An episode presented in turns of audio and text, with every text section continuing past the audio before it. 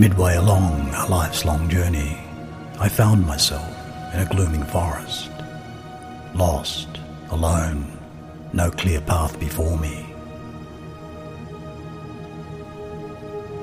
To tell of that time now tests me sorely. To think of that wild and tangled forest rattles my mind and fills me with fear. A fear so bitter that death is no worse. But to better recount the good I encountered, I now will tell of the fate that befell me. I still cannot tell how it was that I got there, so aimless and empty my life had become by wandering far from the ways of truth. But I soon found the foot of a sloping mountain at the end of the dank and darkened valley that had shadowed my heart with fearful dread. As I lifted my eyes, I saw its shoulder mantled with beams of the slow rising sun eternal guide of all wayfaring strangers. Then the fear that had frozen the lake of my heart all through that night of gasping terror softened like frost when it melts into dew.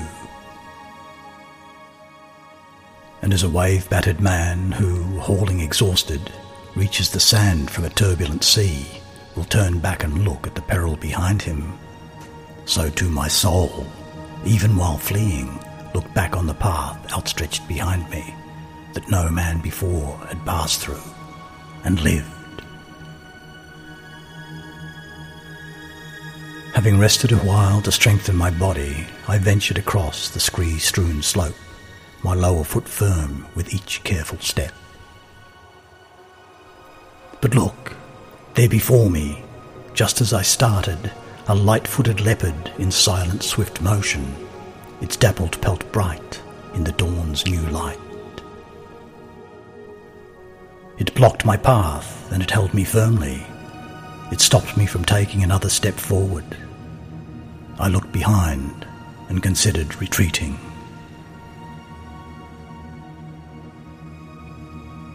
The lightening sky was herald of morning as the sun slow moved through constellations the ancient companions with whom it had travelled since love divine first moved those spheres. This brought new hope, despite the presence of the shining leopard with its flashing pelt in that early hour of that gentle season. But my hope then gave way, and fear reclaimed me as a mighty proud lion of a sudden appeared. With its eyes set upon me, it so grimly menaced, with flowing mane waving and rabid mouth hungry, that the air itself seemed to tremble and quiver. And then a lean wolf, more gaunt than the others, wiry and taut and skeletal in bearing, who many a life had dissevered asunder. And who, having gained great wealth and vast treasure, when faced with the loss of all they possess, would not bitter bewail their low fallen fate? So too felt I with that restless beast as it slowly approached, and I slowly retreated to the sunless and dank and forsaken forest.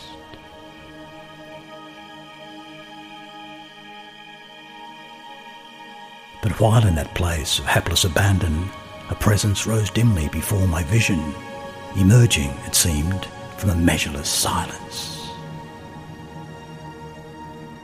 When I finally descried him within that wasteland, I called out loudly, Have mercy on me, whether you be man or shade from Hades. He gently replied, No man am I, though a man I once was, a son of Lombardia, my parents being of Mantova born. It was late in the reign of Emperor Julius, and I lived in Rome under the noble Augustus in the time of false and lying gods. As a poet, I sang of the righteous Aeneas, the son of Anchises, who fled from Troy as Ilion the proud burned brightly behind him. But why do you waver? Why do you not strive to climb the bright hill that rises before you, the source and fulfillment of every joy? And with head bowed low, I shyly asked him, Are you the fountain mouthed Virgil, from whom has flowed forth mighty streams of verse? Most honoured and brightest of all the poets, come bring to fruition the labour and love that drove me to search your heroic verses. For long you have been my master and mentor. From you alone did I learn that sweet style that has brought me much honour and acclamation. Can you not see the fearsome creature that has made me recoil with pulse all a tremble? Beloved sage, I know you can help me. Seeing my tears, he softly answered, Another path you must take to put behind you this place of despair and of desolation. For the beast that has prompted your fearful retreat will not allow any to pass beyond her but destroys the life of all who would test her. And her nature so vicious, so wild and abhorrent, that even when filled with the prey she devours, her hunger burns keener than it did before. She has sated the lusts of packs of wolves, and will take in yet others until such time that the greyhound comes and tears her apart. He will eat not the fruits of earth or of metal, but will feed upon love and valour and wisdom with his reign ordained by auspicious heaven. He will bring deep healing to our poor wounded land, where Camilla the maiden gave up her life, as too did Turnus, Nisus, and Euryalus. He will search out the wolf through every village, and will find her and drive her back into the hell from which she roared forth in furious envy. So I think it now best that you follow me, and I will serve as your faithful guide, leading you on to a place eternal. But there you'll hear screams of grievous despair, and there you'll see old and tormented spirits wishing only to die a second death. Beyond that, we come to the place of the souls, who even while burning abide in the hope of one day joining the blessed ones. And should you then wish to ascend yet further, I cannot go with you, but there I must leave you with one more worthy than me to guide you. For the king who reigns there will not allow this rebel you see to stand before him or ever to walk through his streets of splendour. He is king of all things, and therein his kingdom shines brightly around his throne of glory. How great is the joy of those he has chosen. I said, I ask of you now, my poet, in the name of that one God you never knew, to take me away from this evil and others, and to guide me through the places you spoke of, through the realms of sad and suffering souls, to find at last the gate of St. Peter. He rose and strode ahead. I followed close behind.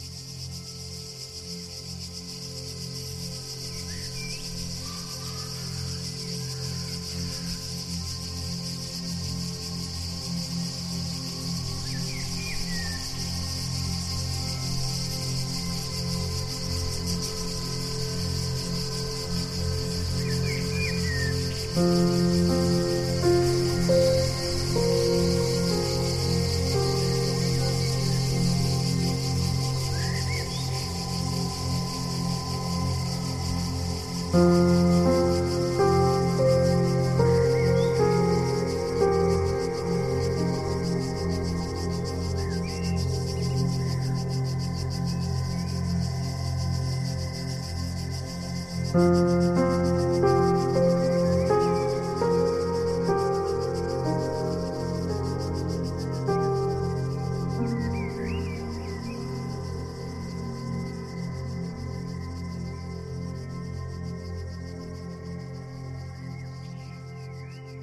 day's last light and the darkening air set free the creatures of the darkened earth from their long and wearying daylight labours. And alone I prepared to fight the battle of the path and the pathos that both lay before me. And this I retell now through unerring memory. My muse and my genius, come, help me now O memory that harbours all things that I saw, make known to all your deepest nobility. And so I began. My poet and guide, judge now my courage that it be not wanting before you entrust me to cross the high pass. You sang then of how the father of Silvius, courageous Aeneas, while yet in the flesh, strode without fear into the eternal. It can be no surprise to all men of high vision that the Lord who delivers us from every evil would show him great kindness while on that dark journey, knowing full well the fate that awaited him, the fate foreordained by the powers of heaven to be father of Rome and of all her wide empire. The purpose whereof, to speak truth more clearly, was to bring into being that hallowed high place where the heirs of St. Peter would later be seated and by that descent which you praised in your telling, he learned of the ways that would bring him to glory and lead to the mantling of popes through the ages. The vessel St. Paul underwent the same journey as the instrument chosen to strengthen our faith in the way that will bring us to certain salvation. But why should I come? And by whose decree? I am not Aeneas, I am not St. Paul. There are none who would deem me be worthy of this. For if I agree to take on this journey, I fear that our going would lead us through folly. Hear me, my sage, for my reason is slipping. And as one who unwills that which he first willed, whose purpose reverses with each new reflection and turns back from what he has just undertaken. So too was I on that darkening slope, when by vacillate thinking I squandered the valour that had so charged my spirit just moments before. If I well understand the words you have spoken, replied the generous spirit before me, your heart is now gripped by the cowardly dread that can so stun a man that he holds back in terror from doing what honour and courage demand, like a beast that fears its own moving shadow. So, to free you forever of this useless fear, now I will tell you what drove me to find you and how I first learned of your piteous plight.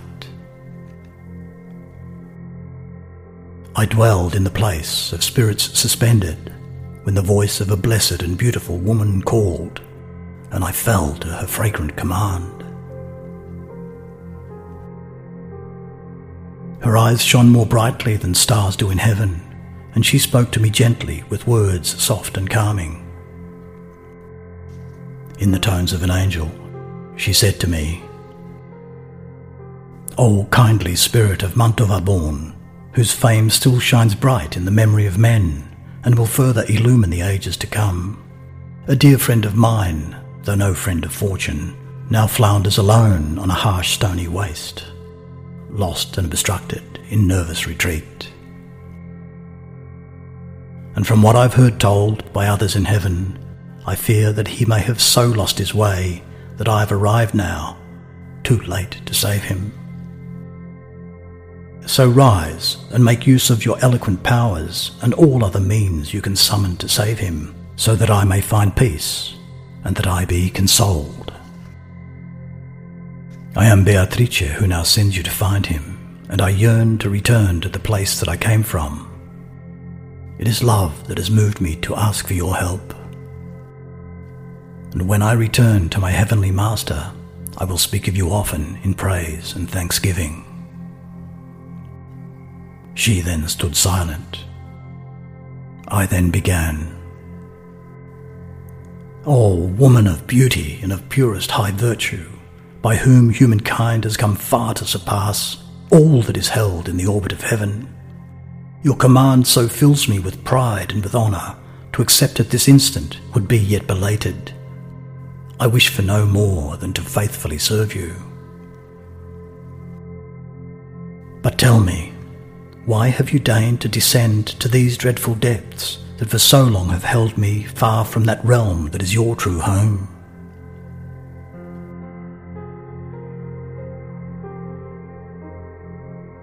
Since you wish so strongly to know of my purpose, said she, I will tell you, both briefly and clearly, why I have come here without trepidation. One should only be wary of things that may carry the force and the power to bring harm upon you. Fear nothing else, for they are as shadows. I was made by our God in His infinite mercy in such a way that your pain cannot touch me, nor the flames and the fires that flare all around us. Our mother above was so moved by sorrow for the plight of the one to whom I now send you, that the stern judge of heaven himself has been softened. She called to Lucia, the bearer of light, saying to her, Your true servant now needs you. I call upon you to bring him protection. So Lucia, the foe of all who are ruthless, arose and then came to the place I was sitting alongside Rachel, our well renowned elder. She said, Beatrice, beloved of God, why do you not tend to the man who so loved you that he left the low ways of the derelict herd? Are you not moved by his cries and his callings? Can you not see the death he contends with, flooding upon him more strong than the sea? There is no one on earth who could move more swiftly, even while fleeing the darkest of dangers, than I, after hearing what she had recounted. I came down to you from my blessed throne, fully trusting the power in your honest speech that uplifts both yourself and all who would hear it. And after the telling of all of these things, her luminous eyes, full with tears, turned away, which made me hasten, determined to find you. And so, I have come to you, just as she wanted, to lead you away from that vehement creature that is holding you back from the mountain before you. But tell me now, what folly has gripped you? Why is your heart so ensnared and so doubting? And what has become of your courage and passion. You have three blessed women who now look upon you with care from the heart of the high court of heaven, and my words of truth as a promise of good. And just as closed florets, burdened by night frost, when graced by the light of the sun's warming fires, will rise and will open to breathe in the day, so too did my failing honour revive, as the spirit of courage emboldened my heart, and I spoke as one now fully transformed. Oh, blessed woman who has come to my rescue, and you, kindest soul, who, without hesitation, willingly took on the task she asked of you. You have charged my heart with a will and desire. Your fine speech has drawn me to take on this journey my resolve to be with you now fully restored. So let us away with but one will between us, with you as my guide, my Lord and my Master. After I said this, he turned and proceeded, and we moved on towards the high wooded path.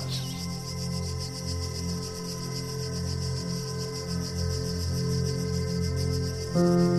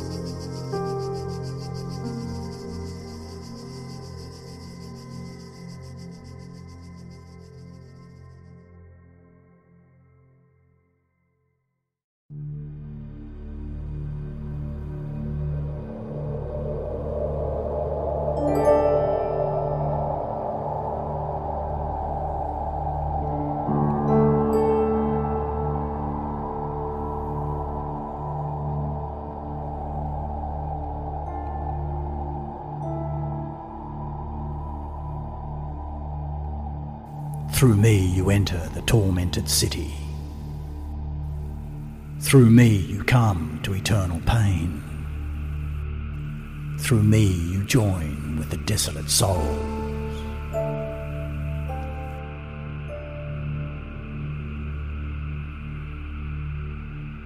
It was justice that moved the High One who made me. I was brought into being by the power divine by the sum of all knowledge, the wellspring of love.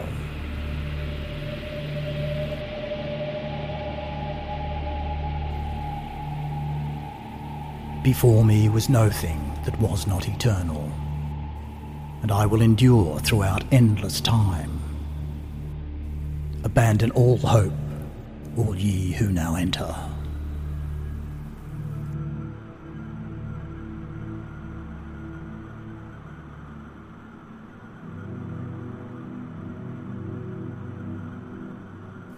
These words were written in tenebrous hues, suspended above a great arching doorway. I asked my master, What does this mean? He said to me then, with clear headed wisdom, It is best now to put aside all of your doubt and put far behind you all faint hearted fear. We arrive at that place of which I have spoken, where you'll see dire souls in deep agony, bereft of all reason without understanding. As he gently rested his hand upon mine and knowingly smiled, I found consolation, and then came to know what had been concealed. Sighing and wailing and deep grief resounded, echoing stark through the starless air, which brought me both sorrow and a streaming of tears. Such a babble of tongues of voices in terror, agonized words and the roarings of rage, sounds of hands slapping, harsh rasping voices, all told of a tumult that rolled unrelenting, like sand whipped aloft by a whistling whirlwind, all through the rank air of that place of despair. With my head now bound in a shroud of confusion, I said, My master, what do I hear? And what people are these, so defeated by grief? Then he said to me, This miserable state is the fate that now holds the pitiful souls whose lives were worth neither praise nor disdain.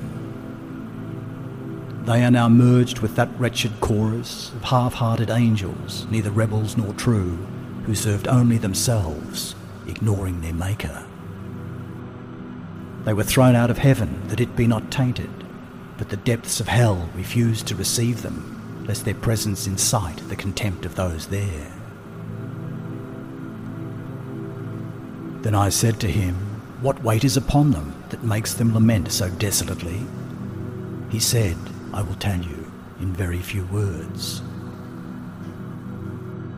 The ones that are here have no hope of dying, and their visionless lives have become so debased that they simmer resentful of all other fates.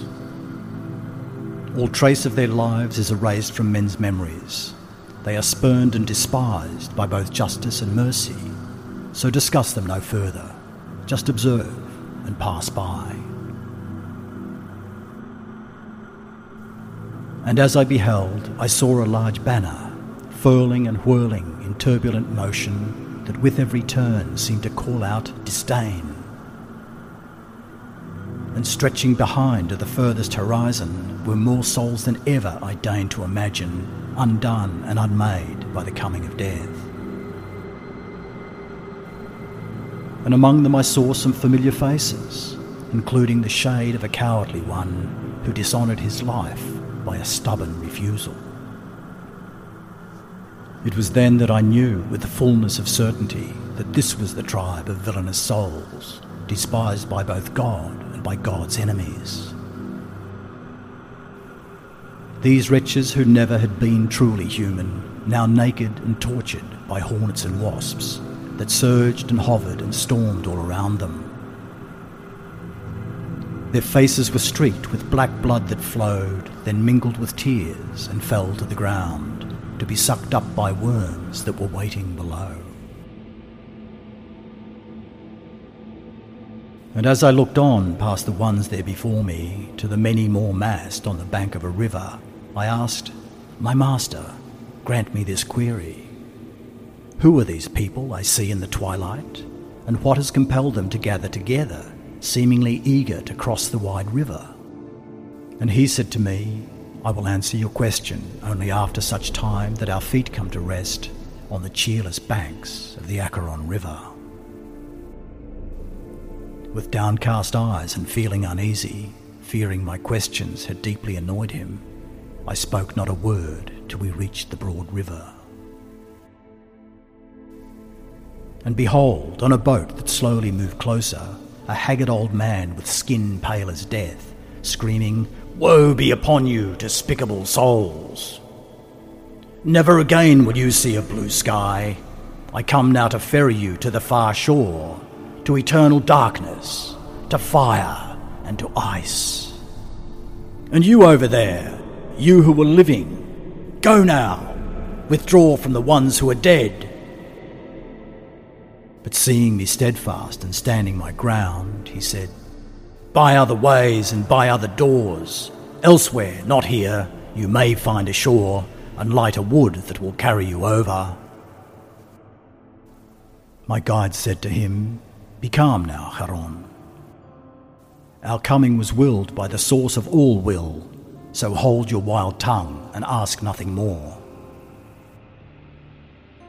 Then the tough woolly cheeks of the fearsome steersman of that misty marsh fell silent and still and wheels of fierce fire encircled his eyes.